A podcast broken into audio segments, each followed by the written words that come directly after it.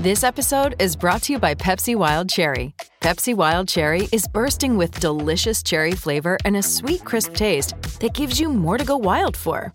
Getting wild may look different these days, but whether it's opting for a solo Friday binge watch or a big night out, everyone can indulge in their wild side with Pepsi Wild Cherry. Also available in Zero Sugar. So grab a Pepsi Wild Cherry and get wild.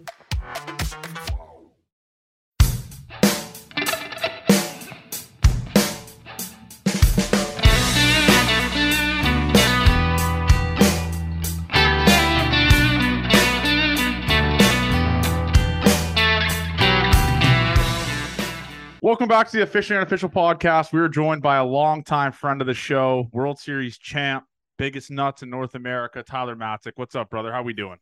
I'm doing great. Thanks for the the bring in.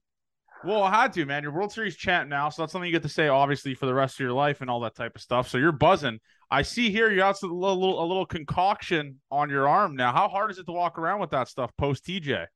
Yeah, this thing sucks, honestly. Um, you know, the pain hasn't been too bad, but just getting used to having uh, this contraption on my arms can has been a little difficult, but you know, it's part of it. It's part of the game, and um, yeah, I wouldn't change it. Wouldn't change it if I had to. I yeah, and I because I'm such a good friend of yours, I actually Googled stuff to do uh, while recovering from Tommy John. So I just have a couple things here for you. So this is some lifestyle changes you have to make.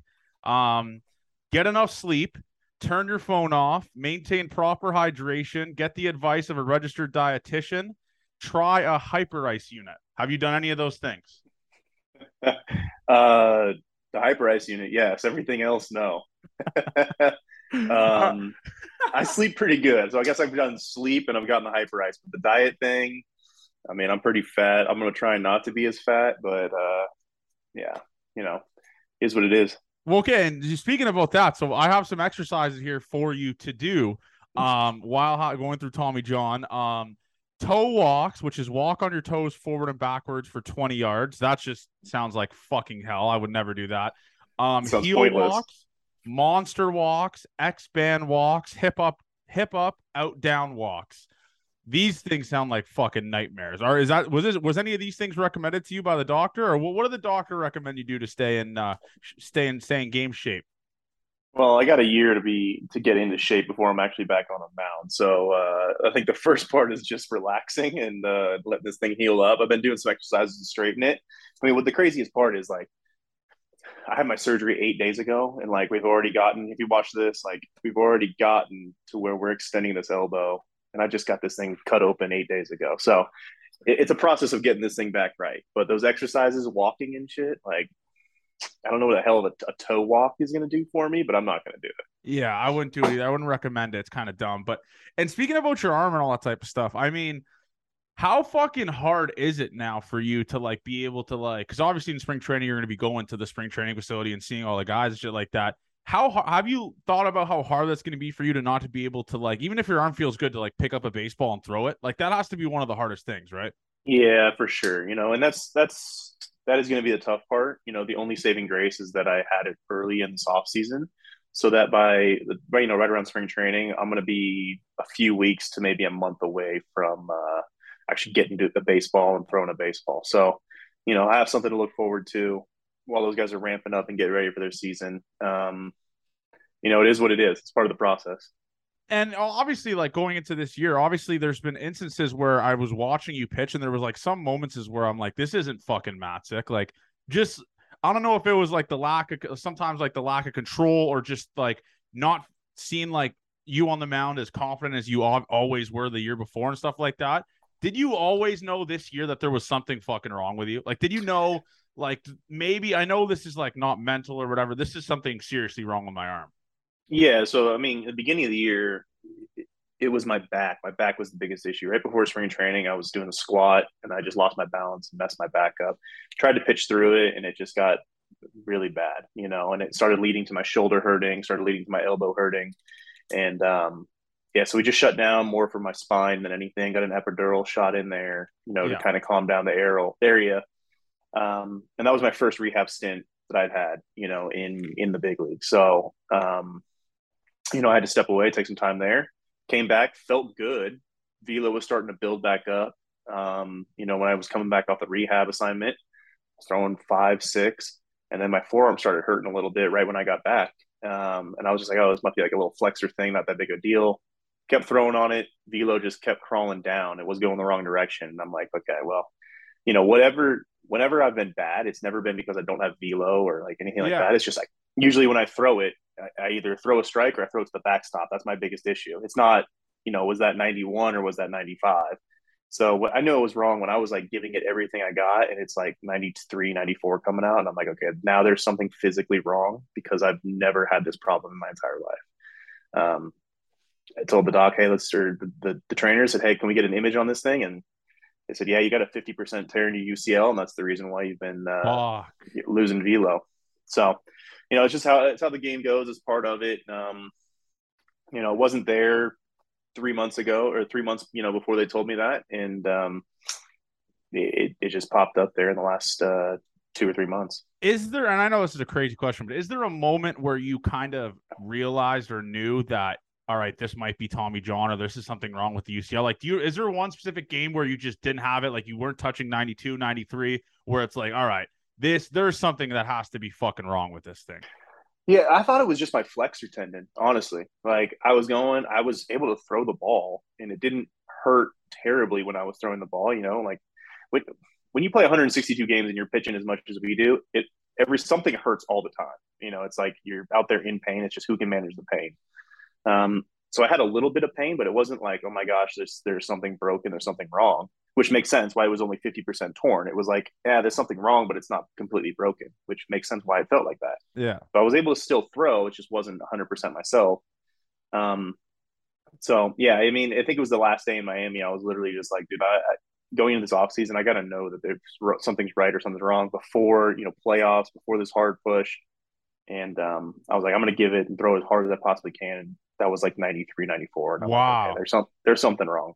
So yeah it's just crazy the game of baseball, like how much like one little thing. Cause last year, I'm pretty sure in the playoffs, you were fucking hitting like 97, 98, like consistently, like painting corners and stuff like that. And a year difference, obviously, like your arm, it just fucking gave out on you before the playoff run. Like, how hard was that? Like, when you heard the words like this is going to have to result in Tommy John, like how did, what was running through your head? Like were you like, "Oh, fuck me, like another obstacle I have to overcome?" Or was it like a little bit sense of relief that it wasn't you that was not like pitching to your full extent, like there was something actually wrong with you?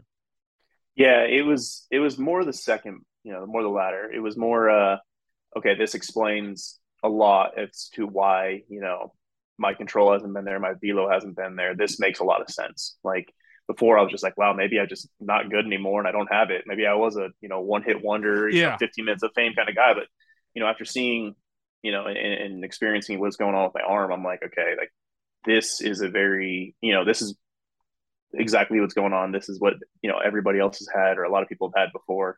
This makes sense. So it was kind of like a, a mental relief. Um, and I knew that, all right, well, the hard physical pain starts, but the mental side, you know, I can kind of take a step back from the mental side and be like, all right, well, this, it wasn't just me, it was a physical error. Something was physically wrong with me. Yeah. It just, it, and going into the surgery and stuff like that, obviously it's eight days ago. What was the pain like of the surgery? Because I think Tyler Glasnow on the pod said, like a couple months after it, uh, he just like, all right, I want to start fucking throwing now. Like I feel perfectly fine now. But the pain from the actual surgery was kind of hard. What was it like for you? Uh, the pain. I mean, it's it's not great. It sucks, but uh, it's not the worst thing. I think the worst thing is when they start stretching it. Like we've been doing stretching exercises the last two days. Uh, that's a lot of pain. You know that it does not feel good. It's just you're stretching stuff that's starting to scar up, and you're cracking that scar tissue and stuff. So uh, I'm early on into it. I'm sure it's going to get worse, but yeah, it's. I mean, anybody cuts your body open and you're trying to move it around eight days after that, it's not going to feel good. I can genuinely say this, and not to humble brag it. I've never had surgery before. Maybe because I'm just like I, I don't know if I'm the most like uh flexible dude on the planet. I used to be a humble brag. I used to be able to do the splits at first base even when it was unnecessary, and there was no reasoning for me to split when the guy wasn't even down the baseline. But I've never had surgery before. Actually, the worst injury I ever had, and I've told this on the podcast, is I tried to fire my team up before in and out, and I screamed, "Let's fucking go!" and ran to first base, which is what like 10 feet away from us, and I just snapped my ankle. Um, that's the only in- injury that I've ever had on a baseball field was running to in and out and snapping my ankle and my coach being like, "What the fuck is wrong with this guy?" And it was in the fall too, so it meant like this game meant nothing to anything, and I tried to fire the boys up. So actually, yeah, I, I've been injured out there in battle, but it is crazy to me, dude, that like, um, that it's we're so early into it, but. It, what's the recovery like for you though? Like, it, did they say you can start? Th- I know you said something about throwing, but when's like the actual expected like circle on the calendar date you could start throwing? I don't know the exact day. They usually go by weeks, but uh, it you know, but it's going to be exactly six months is the exact day you start throwing. Six months from your surgery. Um, so I think that puts it in, like I said, March seventh. I think is what it or eleventh or Yeah, something. Yeah, wow, So that's right around actually there. that's right around spring trade. So you're chilling. I mean, you picked it. Obviously, it's never a good time to have surgery, but that's a fucking. I mean, you picked Yeah. a good time to get like to get surgery, man. Especially if you imagine if you would have did this in like February, that would be Yeah. terrible. Yeah, see, that was like kind of the option too. The option was also like, hey, let's do, let's try and rehab this thing, blah blah blah. After talking to doctors, I'm like, hey, what's the chances the thing snaps in the next two years? And he's like, if I'm a betting man, I'm betting on it snapping within the next two years. And I said, okay, well then, why don't we just get it fixed right now? We'll have a super arm, you know, 50% original UCL, and then we're gonna have the UCL, and then we're gonna have the internal brace. It's gonna be triple bound inside of there. Like, let's get this thing ready for you know the second half of my career. And he's like, you know, I can't argue with that. Let's do it. So yeah, you know, it, it's unfortunate that I had to I had to have this done. Uh, I had to have this done, but like you said, the timing of it is probably the best timing I could possibly have, given the situation, the circumstances that I'm in. Well, being per, being selfish here, the Atlanta Braves come to Toronto next year. So how how are we going to do that? Like, are you going to travel with the boys and come see me, or like how are we how are we going to finesse our way around this? Like, when, how, when is it? When is it? I, I let me look it up because I know they do come to Toronto because I remember texting you about it, all fired up. Um, Blue Jays 2023. I know it's at. I know the Padres come here. I've planned it out with all the boys. Like me and Musgrove planned it out. It's in May. You guys come to Toronto in May. Oof. Let me see. I might be able to squeeze on there. You might. I have think we to. get on our rehab trips. We get we get to pick one or two uh, trips that we're allowed to go on as a rehab Really? player. I might be able to sneak onto that plane. That's crazy. You only get to pick two. Yeah, we're usually they want us to you know stay home. We have a, re, a whole rehab program uh, at our home stadium and everything like that. It's just easier for the personnel, uh, fewer Yeah. personnel to fly. Um, and so what you know to break up the monotony of it, they'll give the rehab guys, um, you know, like two road trips that they're allowed to go on. And so, you know, usually guys pick the ones go down to Miami. It's like a vacation when you go down there Yeah. uh, just because they have a nice resort out on this island. Um, but hey, maybe I'll pick Toronto. You You know, have to pick Toronto. You've never been, right? go get some poutine with the boy. Huh? Yeah, exactly. Go get some poutine, some Molson Canadian, have a good time. I mean, it is crazy because it is cool also because next year, like in MLB, everyone faces each other. Like there's no Yeah. division stuff and all that type of stuff. So that is cool. What are a couple other teams that you haven't got to uh visit in the U like to play against? Have you played at Yankee Stadium? Uh, I have played at Yankee Stadium. We played there twice because in 2020 and 21 we played the NL, the AL East.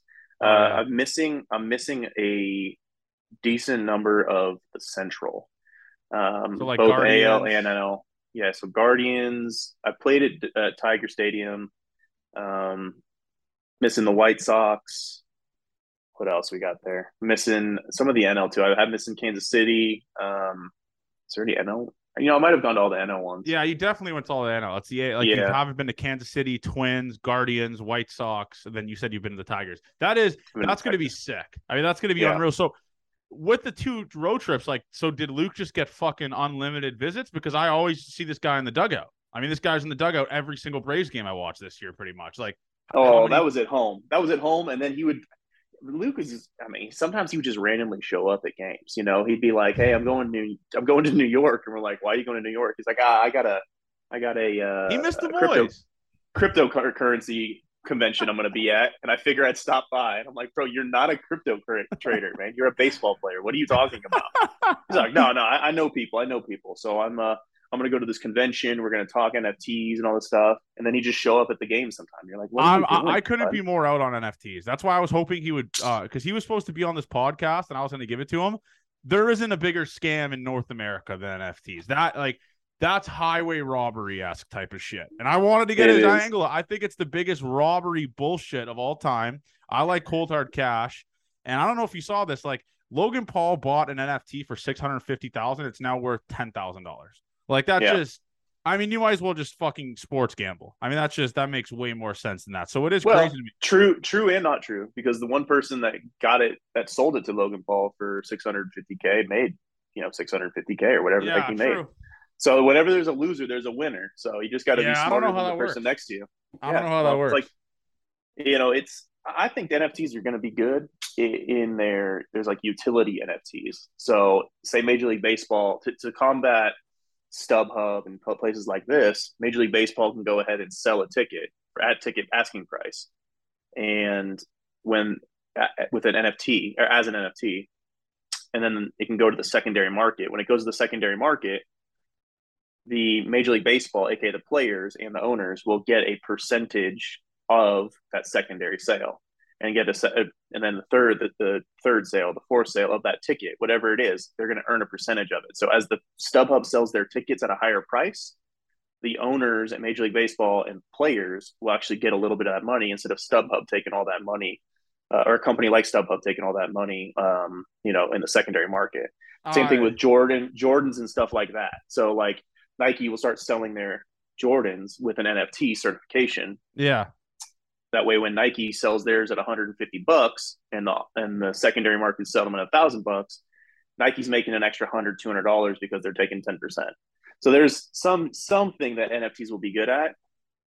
The digital art, where it's like, hey, what makes it valuable? Oh, the code that's in the back of it. That simply just doesn't make sense to me. It yeah. it just doesn't add up. I'm out on it. I'm out on it. I'm anti NFT guy from the till the day I fucking die. And going into, I mean, going into the uh like the Ticketmaster and all that type of stuff. I actually had a feud with Ticketmaster, and I was on national TV about it. Um, I don't wow. know. If Dive into this. I, I, saw a little bit. I saw you. yeah. Out, so like, what happened was, so the Blue Jays sold playoff tickets, and obviously I'm the biggest Blue Jays guy in Canada. Everyone knows that and I bought tickets using this pre-sale code that was designated for workers, I guess. I don't know. One of my listeners sent me this code and said you can use this if you want to get the tickets earlier. So I use it. And the Blue Jays, the code, like you know, the whole slogan for the Jays is next level. That was the code for the fucking pre-sale tickets. Their slogan that they are they attached to every single tweet. Like a five-year-old could have did that. So I yeah. bought the tickets to the playoffs, and I got an email like your tickets have been voided and you won't get your money for I don't know what it was. It was a crazy amount of time. So like it was like up to 30 days. So I was like, what the fuck is this shit? So I I made a TikTok about it. it had like 150,000 views, humble brag. And uh, uh, and a uh, TV company reached out to me and they're like, "Do "You want to come on the news and talk about this?" And I was like, "Whoa." Um and yeah, so I just I put t- I body bag Ticketmaster on the news. And then the 2 weeks later, I had a so the Jays lost game one. I made a TikTok about that as well. And then like a bigger news station reached out to me to come on the news again and talk about the Blue Jays. And the funnier part about that is was they were like they said to me like 80 times, do not swear. Like they know, like they've seen all my stuff. They're like, this is this is live TV, Johnny. Like, do not swear on this. Like they they called me like eight times, stretching out, stressing out like I was like, all right, I won't fucking swear. Like I, I understand I won't swear. You said it eight times that I won't swear. Like I understand this, but yeah, it's just been crazy. And going into that, how hard is it for you guys not to swear when you're doing interviews? I saw um Manny Machado just dropping f bombs on Fox the other day like it was nothing, which is I respect the hell out of it. How hard is it for you guys not to do that? Yeah, I mean, we get into locker room uh, talk mode where there's f bombs being thrown all over the locker room, just like how it how it goes. So yeah. when the reporters walk in, you got to like kind of flip that switch. Um, but you just kind of get used to it, and you understand that you know when you say some stuff like that, you're going to get in trouble. But you can also use it. I mean, I don't know what Manny did, but you can also do use it to get some people's attention. You look at like what Joc did last year. You know, we are those mother effers. You know, it, it got some people's attention, and I mean, you can get a you can you can push a message by throwing a little f bomb in here or there. So I'm sure that's what Manny was trying to do. But how like how does that work? Do you guys get in trouble for that? Like does the management or ownership say like, dude, what what are you doing, or how does that work? Uh, I mean, obviously they're not going to like it. We have our PR guys who are like, "Hey, man, come on." but I mean, in the in the end, you're representing yourself. You are representing the team on the front as well. Um, but you know, it, you're not supposed to and you shouldn't. You know, you should be able to convey your message without having to throw an F bomb or two in there. But um, yeah, sometimes I mean we're just we're we're a bunch of men inside of a locker room, and that's just kind of how the way it, the way it talk, you know, the way yeah. people talk in there. So it's nothing uh, nothing that hasn't been done before. There's just a heck of a lot more cameras around nowadays. And this is completely off topic, but do you see a lot of similarities in this Phillies team right now than what you guys were last year? Like that kind of dark horse under 90 wins. Everyone's getting hot. Like Bryce Harper is on the loose. Rhys Hoskins is hitting nukes. Like, do you see a lot of similarities in that those two teams? Yeah, those boys are hot. You know, um, you know, it, it kind of shows you like what the NL East is all about. Like, it's a monster, man. Uh, you got 200 plus win teams, and what I think is one of the strongest teams in the playoffs, you know, in the Phillies are, are still making a push at it. So, yeah, yeah, I think they got that that mojo, they got that swagger, they got that confidence. They're feeling good, um, and, and, that's really what pushes you through the playoffs because it's it's grind mode at that point, man. And you got to have some swagger, you got to have some some grit to to get through it, and that's what they're doing. It's yeah. I mean, that team is uh, they're just on the loose right now. But uh, one thing that so I made it. I made uh, speaking about TikTok. So I made a TikTok the other day, and I said um, this excuse that the playoff format is broken, all that type of stuff, is fucking bullshit. It doesn't make any sense. It's just a stupid logic that Dodgers fans and obviously some Braves fans in the comment section making arguments for it. Where do you stand on that? Do you think this playoff format was the reason? Like, I mean, you guys just caught, got caught into a hot team, obviously. Where do you stand with that whole playoff format's broken argument? Um, I don't think that it's broken. I think that it uh, I think that a, a, hot team can come into a series, but you can also make the same argument that we got plenty of rest. And you know, um, five days is a good num- good amount of rest, and it helped our pitchers a ton. But I think it hurt our hitters in that they weren't able to see, uh, you know, quite you know game active live pitching. You know, you can throw sim games all you want, but it's just not the exact. It's not the same. Um, you know, that being said, I think that the the, the time off probably outweighs the the lack of seeing live pitching or the lack of being in a real game. You know, we played 162 games up to that point. You know how to play baseball with the crowd there. You know, you're not going to forget that in five days. Um, you know, but I think just the hot the hotter team came in and and you know those guys are playing out of world out of the world right now. You know that bullpen out there has been uh, unworldly. They're dominating. You got guys who were um, you know, just good pitchers are great now and they're doing their thing. And that's the beauty about, you know, playoff baseball is that one or two guys can step up and change a team from being, you know, third in the division to being who I think are like a front runner in the in the month of October. Do you sometimes look back at what you did last year and just kind of still get chills from that, or do you just not watch that? Because honestly, man, I obviously do because I'm a big Tyler Matzek guy, as you know. I just still find it absolutely crazy. I rewatched the the like the full inning of you coming in against the Dodgers with Luke on the bench and stuff like that, and I I just I still can't even believe that that should happen. Like, was that? Do you uh, have you gotten that chance to like look back on that and be like that was fucking rock star shit? Yeah, I mean, I, I had. I've gone back and watched it. Um, you know, it'll pop up like in my Twitter feed, like somebody will tag me or something every once in a while, and I'll I'll sit there and watch it because um, you know, for every time I watch that in my mind or in reality, I've had 10, 20, 30 times where I've failed, you know. Uh, so, you know, watching the successful parts as often or more, it, it balances out those negative times that you you fail because it's what baseball is. It's a game of failure, man. So, um, yeah, I take the time to appreciate what I was able to do, and and I also use it as fuel to go, hey, man, this is what I want to continue to do. Let's get back out there is get through this rehab process and get back out there to doing that because that's that's the kind of baseball I want to continue to play. And uh, do you still like? Do you have to pay for drinks in Atlanta now? Like, are, are you? Is it hard for you to walk around in Atlanta? Like, are you noticed like a significant amount now? Man, I put a ball cap on, put my head down, and kind of kind of keep uh, keep quiet, go sit in the corner booth, kind of thing. Um, I've had some people recognize me, which has been a little weird. Um, you know, just I'm not used to it, kind of thing. You know, it's not like a not like a quote unquote superstar player like that's in the league, but uh, every once in a while, I have somebody come up and just say like, "Hey, man, thank you so much for what you did," and I'm like, "Dude, I was just doing thank my job. I appreciate that. yeah, that, no problem." But I was going out there, uh, whether uh, whether you wanted me or not. I was going to go out there and try and do my best. So I'm just glad it worked out. But yeah, I mean, I'm getting recognized a little bit, but not too much. How hard do you think it is for like Acuna or like Dansby or um, Austin Riley? I can't even imagine. These guys probably just never leave their house. And I was saying that about Bo Bichette a couple weeks ago and Vladdy. Like, how do you enjoy your life when you're so big in a city like that? Yeah, it's tough, man. Like, it's kind of sad. Freddie had that problem when he was here. I mean, he was so big that just like he couldn't go anywhere. He'd have to like call restaurants to like get a private room kind of thing. Um, Dansby was a little bit that way.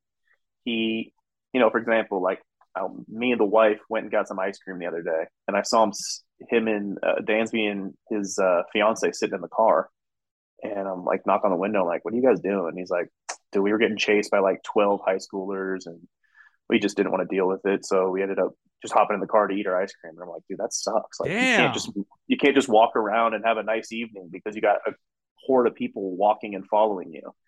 And I was just like, man, that's it's a bit too much. Like I think as players, when you have like a fan that comes up and says, "Hey, man, thank you for what you do to the city. Thank you for what you you know have done for us on the baseball field. You represent the city. We appreciate it." And then move on or take a quick picture, maybe a quick autograph.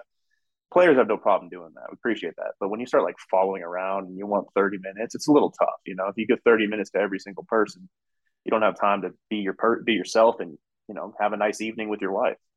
It's crazy, and I, I know like Atlanta is not like the pinnacle of like sports towns and stuff like that. Like I couldn't even imagine what it's like for a guy that plays in like New York, like Aaron Judge or, or Boston. Yeah. Yeah, or like fucking when Manny or David Ortiz was there. Like you, at that point you legitimately need just security around you 24/7 if you want to be able to like actually enjoy yourself and walk around. Like that's which is still crazy to me that you have to like surround yourself with security to just like go outside and grab fucking ice cream. It is crazy, but you said with Freddie Freeman it was absurd like he couldn't he couldn't even like go out to like uh I'm assuming he probably couldn't even pump his fucking gas, which is someone not noticing him there. Yeah, yeah. He, I mean, I don't know about him pumping his gas or not. I don't know that he would be even be pumping his gas. I'm sure he's got something that does that for him. um, the guy probably hasn't touched a gas pump since COVID. No, I don't know. Maybe. Um, yeah, man. Like it's he, he had a tough time. I mean, same thing. Like when he's a, he was a superstar, you know, he's a superstar. He still is a superstar, but he was the superstar for the Braves. And um, yeah, man, he gets recognized everywhere. The likable guy. He's the face of the franchise, or was the face of the franchise. So I mean, everywhere he went in Atlanta, you know, people people knew about him.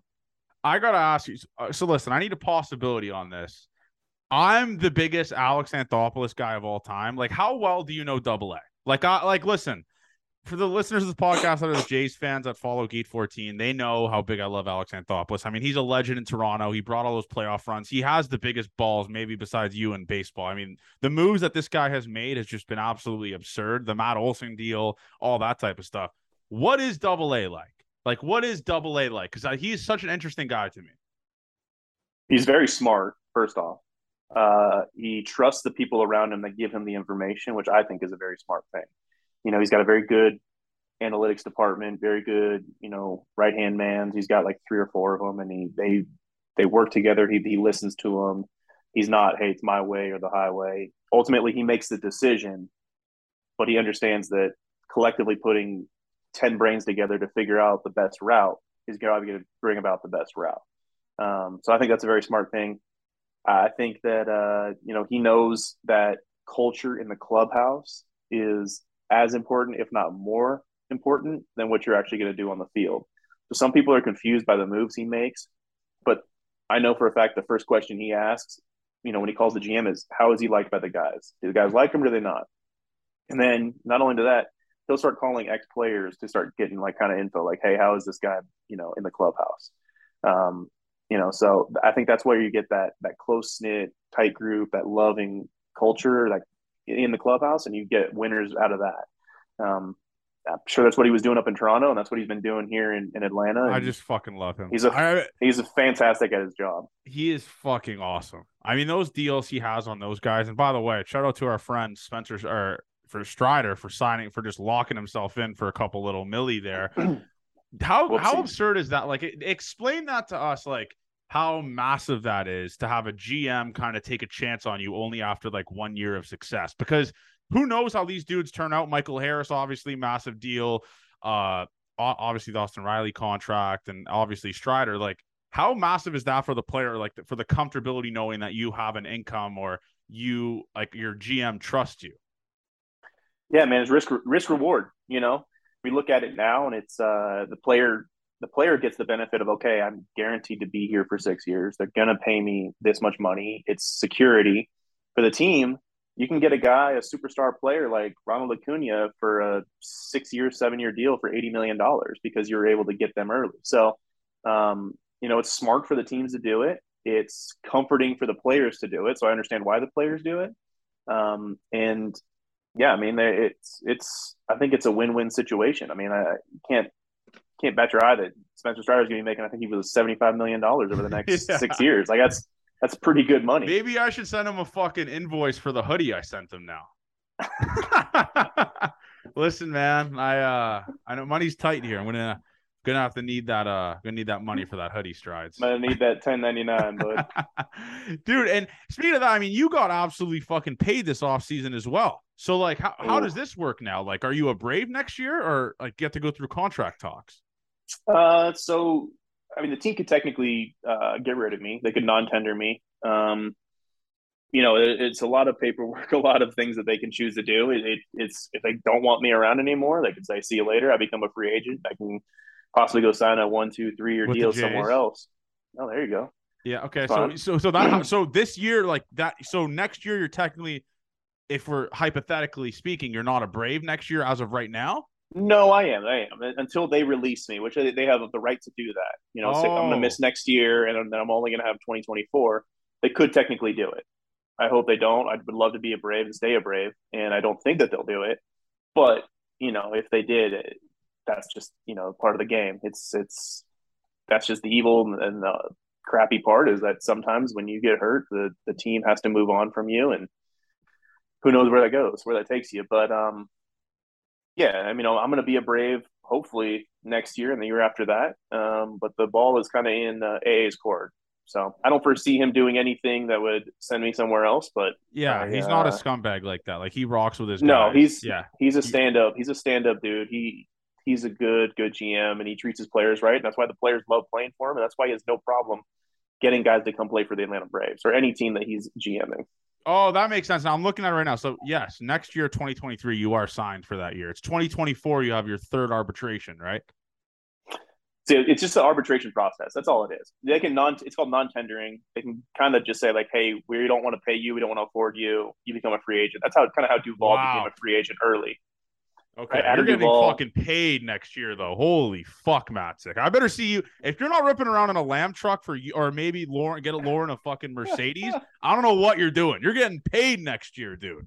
Yeah, no Lauren's way. gonna need a Mercedes ASAP. ASAP. No, no, no. She's she's good riding around in her Toyota, man. She doesn't need no Mercedes. what are you talking about?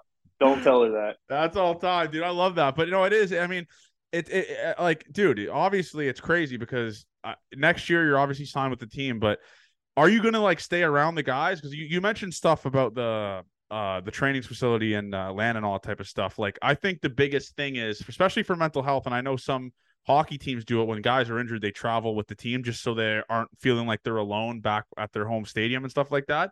Um, what are you to do to kind of not to get sentimental here, but like to kind of work on your mental health. Like, are you going to be ch- hanging out with the guys, like just even shagging BP or anything like that? Like, what are you going to do next year? Yeah, so hopefully, like I'll be, you know, again, like I'll be able to have this brace off, be close to throwing or actually throwing right around spring training. So it won't be out of the realm for me to be able to, you know, like you said, shag BP, hang out with the boys, um, and, and just be around those guys. That energy, you know, that that that spring training brings, that energy that being in a clubhouse brings, uh, it fills the tanks that that that you need to rehab for a whole entire year. Um, you know, and you kind of have that brotherhood that eh, when when one person's going through Tommy John or something like that, you're everybody's going through it. You know, I felt like I was going through with Luke, watching him, uh, you know, struggle some days on what he was having to get done, and you understand that, man. This is part of it. We're all here with you. We'll all probably have something similar to this at some point in our careers, and you know, I'll give you some love and give you some motivation to get it done. And uh, I want you to be better tomorrow. So, absolutely, I want to be around the boys as much as possible. Um, sometimes logistically, it's not possible, but as much as you can be around the guys, that's that's what everybody wants to do. And I could be wrong on this. Like I said, I'm not the brightest of all time, but I'm pretty sure after post TJ, it you're pretty much just you have like a new fucking arm. Like you just every you not no you don't really start over, but I think Glasnow said this also. He said his arms never felt this good before. Like, yeah. is that something you're looking forward to? Like being able to pitch on like a clean slate of an arm and like kind of see the possibilities and where it could take you because there's a lot of instances where guys come back from TJ and they just gain like three or four miles an hour on their fastball, which is absurd. But it is cool to know that like that's a possibility for you to have like next year. Yeah, absolutely. I mean, I've made it, you know, uh, to 31, you know, on my without having to go through it. I think it's a good little halfway point in my career. Get it done, uh, get back, be 100%, get the shoulder healthy, get the elbow healthy, get the back healthy, be be ready to go in 2024 and um, just keep going up, man. That's what I plan on doing. You know, this is just like a pause in the in the career, but you know, I plan on being even better when I get back. I don't know about velo getting up, but I, I just want to be more consistent and throw more strikes and throw as hard as I possibly can. And let, uh, another thing I want to discuss was the Roberto Clemente, where I know you are up for that, obviously, and uh, you do a lot in the community and stuff like that. When is the voting done for that, and how can the listeners vote for you? Is there so like the voting's a, already voting's done? already done. Yeah, it was October, the last day of season, it's October fifth. So I think they're announcing it. I think it's like the second or third game in the World Series.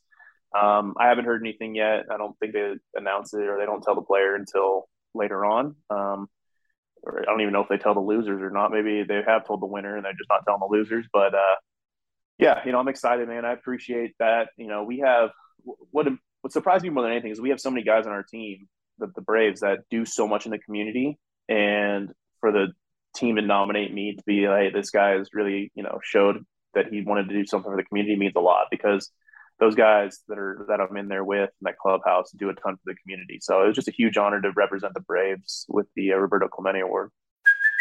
Hey, it's Kaley Cuoco for Priceline. Ready to go to your happy place for a happy price? Well, why didn't you say so? Just download the Priceline app right now and save up to 60% on hotels. So, whether it's Cousin Kevin's Kazoo concert in Kansas City, go Kevin, or Becky's Bachelorette Bash in Bermuda, you never have to miss a trip ever again. So, download the Priceline app today. Your savings are waiting Go to your happy place for a happy price.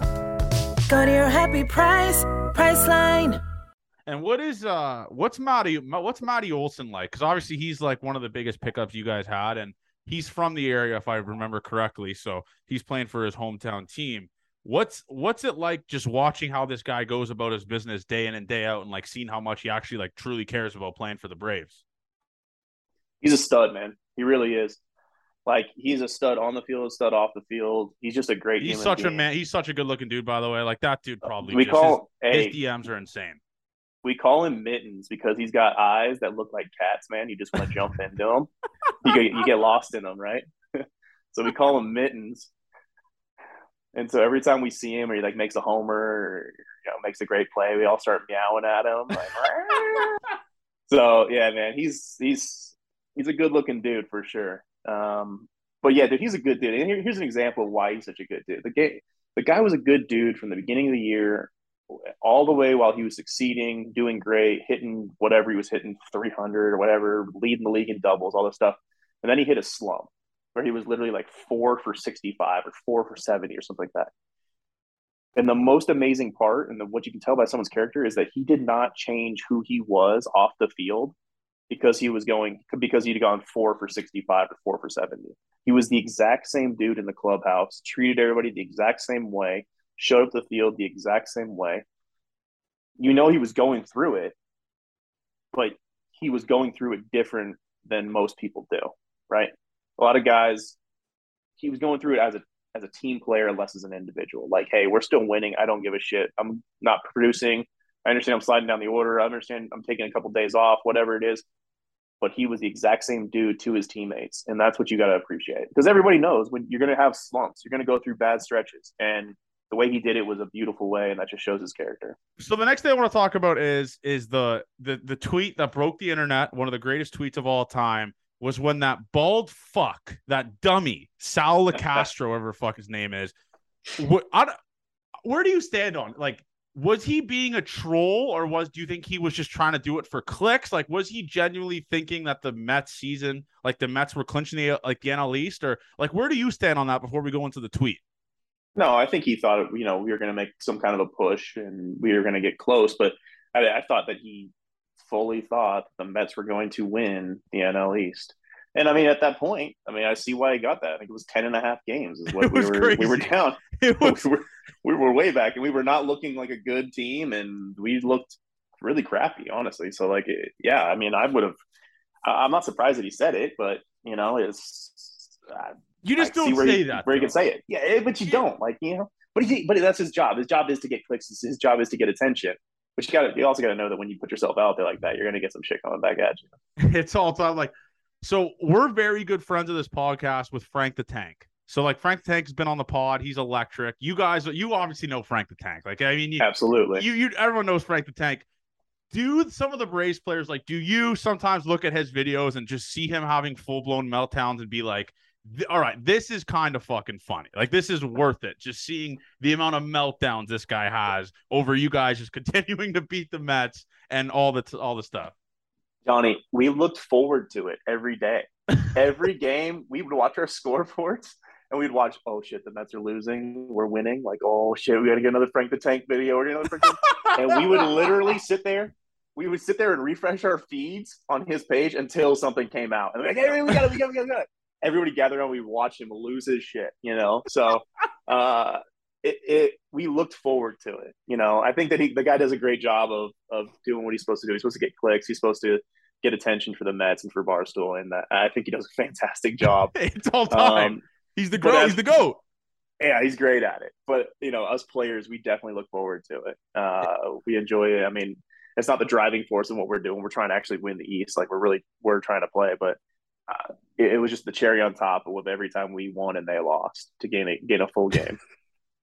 the funniest thing is when he's like, "All right, the Mets are going to go 0 and 162 next year. DeGrom's going to the Braves. Edwin Diaz is going to the Braves. And Nimmo's signing with the Dodgers. like he just the over exaggerations is what makes him so great because it's just psychopath shit. And that's awesome to hear that you guys are just like one of us. Like just like just a common man. And it's awesome to see. Uh, what what did Luke just say? I'm on baby duty and kids are a nightmare. Don't have one. I agree. I'm I'm I'm I'm out on kids. Um, I just want to make that clear. I'm 25, obviously. Like I'm really too young to be discussing it, but I'm out on kids. I'm all the way out on kids. Luke, Luke should be a poster boy for like uh using condoms at college. Like you should be like, listen, I I don't have an hour of a day of my life. You don't want this shit. All right. I'm a pro baseball player. I'm an hour day of my life to do anything this is why you wear condoms. Like this is why this is why you be responsible. That's what Luke should do. But I want to go into the Sal tweet because did you was that tweet pre-planned because I think you guys just had to win one game. So were you just waiting at that goddamn phone oh. with like two or three outs to go and you're like, I'm gonna body bag Sal Castro on Twitter right now? Because it was I all mean, it was all time. It. When I saw it, when I saw it, I when he said it, when he said it, I said we're gonna win the East, and I'm gonna freaking tweet this guy, and I'm gonna fucking make it make it known that I've been sitting there. And I mean, I didn't even do anything. I didn't do shit. Like this this year, I didn't contribute. I'm a I'm a bullpen guy, but I knew like the minute the boys do it, because I know the guys are in this locker room, I'm tweeting at this guy. and uh, the comments I got back were just like, "Oh, you're gonna let some like midnight radio host be he living in your dome?" Radio host. Yes. You're gonna have him living in your dome, and I'm like, although he's a midnight radio host or whatever he is, he still made like national news. That video had like two two million views, I think, like something yeah, like that. Made, although he's in, yeah, although he is a you know midnight radio host, it was national news. I didn't go look for the guy who writes or who makes comments at you know three in the morning in New York radio. It just it literally the only way I saw it was it was on national news. So if it's a national thing, that's why I want to freaking respond to it. It was hilarious. it's all time. Listen, listen, I know a lot of Mets fans, and Frank the Tank is like blocked by him. I saw because Frank just tweeted, "This is all your fault, you dummy!" Like just the funniest shit. Frank is blocked by him. Um, I know he did it for clicks. And listen, before this year, I had no idea who the dude is. Now that dude is like a household name. Like everyone knows what he looks like. Everyone knows who that dude is. Mission accomplished. Like yeah. seriously, mission accomplished. Like that's what the goal. I'm assuming. Yeah, he doesn't want to be. He doesn't want to be on a midnight radio for the rest of his life. Like obviously, he's going to work his way up now with that. So that was genius shit. Yeah, I mean, you can't please everybody, you know. And, and he alienated one team, you know, and he can go to the, the 29 other teams and do their radio show. Instead of doing it at midnight, he'll do it at you know, 4 p.m. five in the morning. Yeah, five in the morning, four p.m. There you go. it's all dude it's just baseball twitter is so funny man and listen i i i uh I- i just think it's one of the funniest things because it's such a long like uphill like roller coaster season where you just have a shit ton of overreactions with stuff like the blue jays manager had like a 66% win percentage after he got hired by the jays when they fired montoyo made a terrible decision in the playoffs and now all of blue jays twitter's like fire john schneider. It's like that's just that's just not how it works. Like Yeah. that's that's just not how things work around here. So it is it is it is all it's crazy to see but how do you guys keep even keeled in the locker room? Like you said you guys were obviously struggling 10 and a half games back. Was there always a sense of feeling like listen there's tons of season left we're gonna win this division like how did you guys approach that we we we knew that we were a better team than we were putting out on the field. So we knew that like the first month and a half or whatever it was, who, what the kind of baseball we were playing was not how we play baseball. So it was kind of like look ourselves in the mirror, like, all right, boys, it's time to start playing better baseball. It wasn't like, hey, we're gonna for sure, you know, be better than Mets or be better than the Phillies or whoever.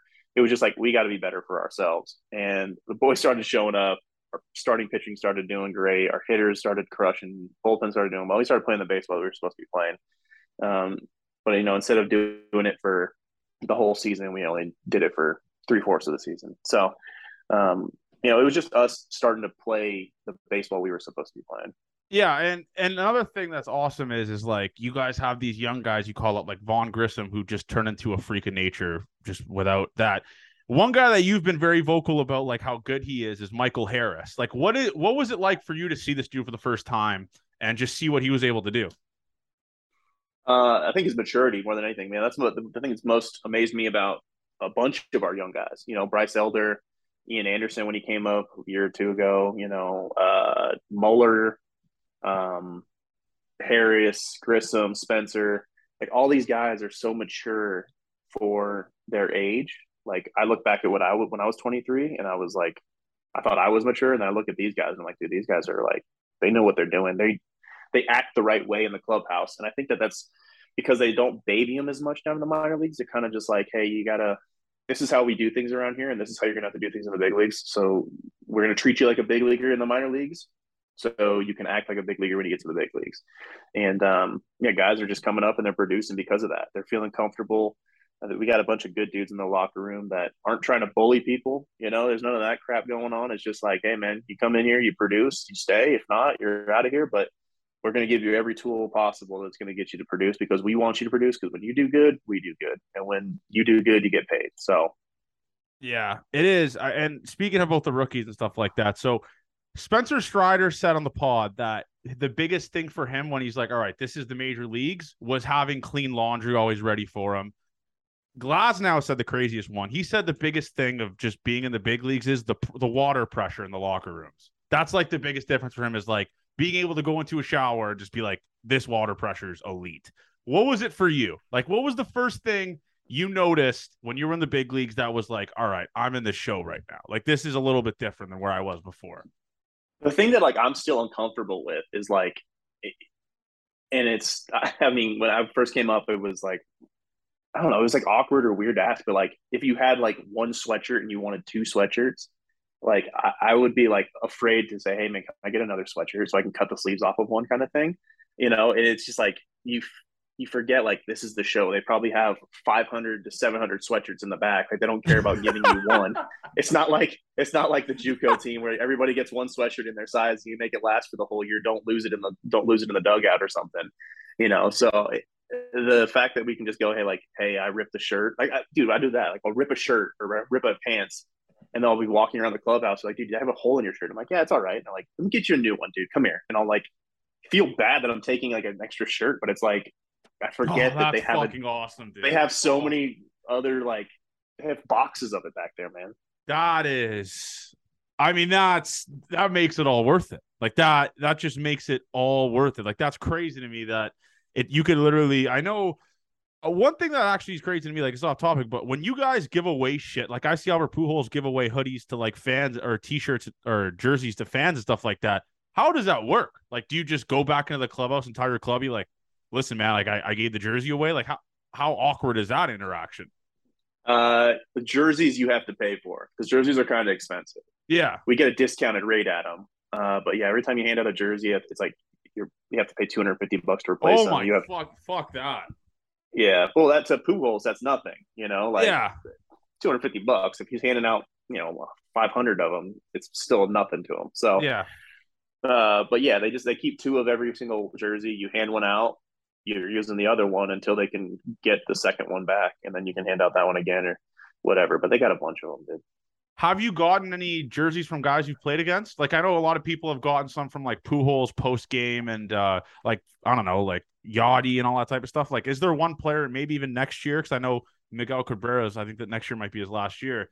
Ha- Has there been a, a, a situation where you've done that, gotten a jersey off someone after a See, game? Ne- I've never been a huge collector of uh, like jerseys or anything like that. I got a signed ball from um, a kid I played with in indie ball that made it up to the big leagues. I got a signed a signed ball from him, so that was a really cool thing. Um, but yeah, I've, never been huge in collecting jerseys, man. I like to just go up and like talk to the person, say I've met that person, use that interaction as like, you know, that's my special moment. I don't care to share it with anybody else. That's a special moment I shared with the Hall of Famer of whoever it is. So Who's one guy you've not a big to? memorabilia. Who's one guy you've talked to where you've been kind of like starstruck with? Like, doesn't have to even be a baseball player. Like maybe someone that came to a Braves game that came into the locker room or something like that.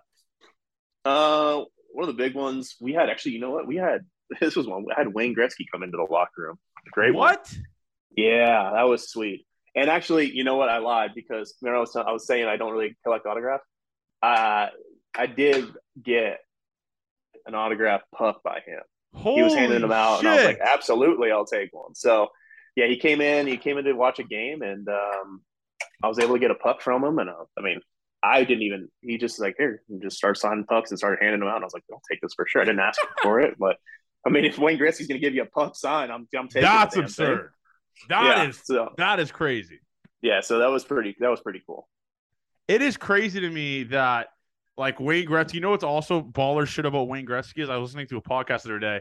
He after every single text ends it with 99. His number. He just will send a text message to his boys and just be like 99 at the end of it. Like just the signature call, like what old people do at the end of messages. He just puts 99. It's like the most baller thing of all time.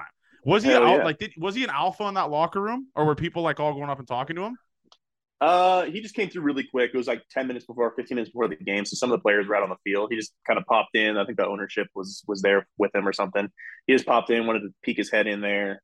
Um, some of the clubbies like knew he was coming, had some hockey pucks, and he just handed it out to a couple guys. So he wasn't out in there strutting his stuff off. But uh, I mean, the guy spent plenty of time in the locker rooms being an alpha. I'm sure he would have been an alpha in our Oh, clubhouse if everybody was in there. He- he's Absolutely, dude. He, he's the greatest. I've The love great, yeah, He- the great one. You don't get a name like that for nothing. Yeah, Like, and he's he's he was a big baseball guy too. Actually, I don't know. Like, funny story about that is I. So when I was on 18U, we used to face um every single year we go to Arizona for our fall trip or something like that. When I was 18U, and we used to face like the Cubs minor league team, which now looking back on it is fucking crazy that like 18 year olds would just go into like the Cubs facility and just face a minor league team. And Wayne Gretzky's son was on the team. Like Wayne Gretzky's a massive baseball guy. Like he played baseball growing up and all type of stuff because he's like from 20 minutes from here. So he's a massive baseball guy. But that is awesome that you got to meet him.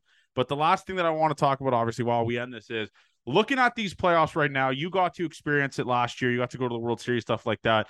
Who's one team that you would say? I'm not asking to give a prediction, but you would say has like the best chance of like just like the most well-rounded team that like has the best chance of winning the World Series in both divisions. And I hope it's not the Yankees.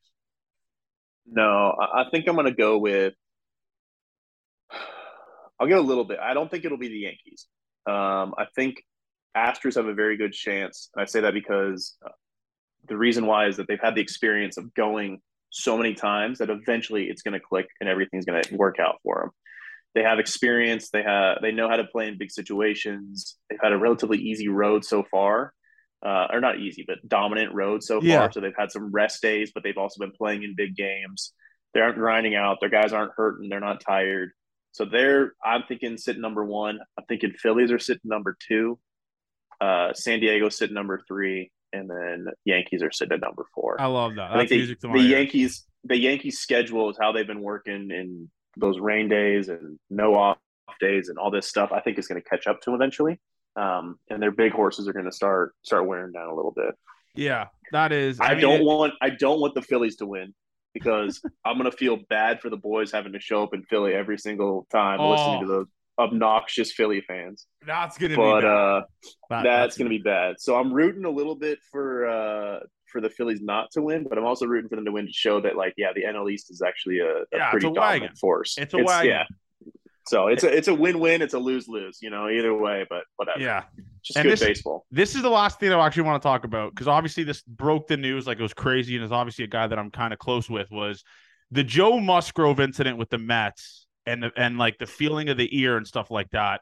Where did you stand on that? Like, did you obviously understand the move and the situation? Obviously, he was dominating them and all that type of stuff, and obviously, clearly, he didn't have anything on his no- on his ears. But where do you stand with that type of stuff? Like, what did you think of the Mets challenging that or making them look at that, and then Mets fans continuing to think that he was cheating? Yeah, that's fine. They can do whatever they want. I mean, I have no problem with the manager going ahead and, and going out to the player and saying like, I, or the, the umpire and saying, I think he's doing this. It has to be a specific thing. I think he's doing this to this to this to cheat or whatever it is. He's touching his ears and then touching the ball or whatever it is. No problem. If it's unsuccessful, they should lose their challenge, their video replay challenge. That's what I think. That way, they can't just sit there every single inning and start going, you check him for this, check him for that, check him for this, check him for that. There's got to be some kind of repercussion if it's an unsuccessful challenge. The same way there's a you, you lose your challenge when you don't have a successful video replay challenge. That's what I think. I mean, it, it just it protects the player, the pitcher from just the other team just going out there and saying uh, the his bottom of his left shoe needs to come off for this inning. He needs to get checked, and then the umpire got to go out there and tell him, "Bud, we got to check your bottom of your left shoe." You know, and then oh, next inning, take your belt off, spin around three times, Yeah. clap your hands. Like you know, you can't just make people do random things out on the field just because you want to mess with their timing, mess That that's exactly what he was point. doing. That's exactly what he was doing. He's going out there trying to mess with them, and and you know it- it's going to go one of two ways. And you know Musgrove obviously had to go the right way. He said, "Screw these guys! I'm not even doing anything. I'm going to get even nastier. Watch this shit." He's So, so he good. handled it great, but but what if he hadn't? You know, what if it had gone where he was just cruising for five or six, whatever the inning it came out he was that, you know, they came out and did that, and then he just fell apart and they lost the game because of that. You know, that would be pretty unfortunate that a manager going out there and messing with a, a dude's rhythm is is what costs a team, a whole 26 man roster, a team, the chance at a World Series. He's Pretty a soon. baller. I, I really hope Musgrove gets the World Series, man. I mean, him being from San Diego and rooting for the Padres since he was a kid, like there's pictures of him as a kid going to games, stuff like that. It's just, I really hope he wins the World Series. Obviously, it's uh, it's a tough road because the Astros are absolutely fucking insane. I don't know if you saw Verlander yesterday. I mean, the, the Yankees had 20, what is it, 27 outs.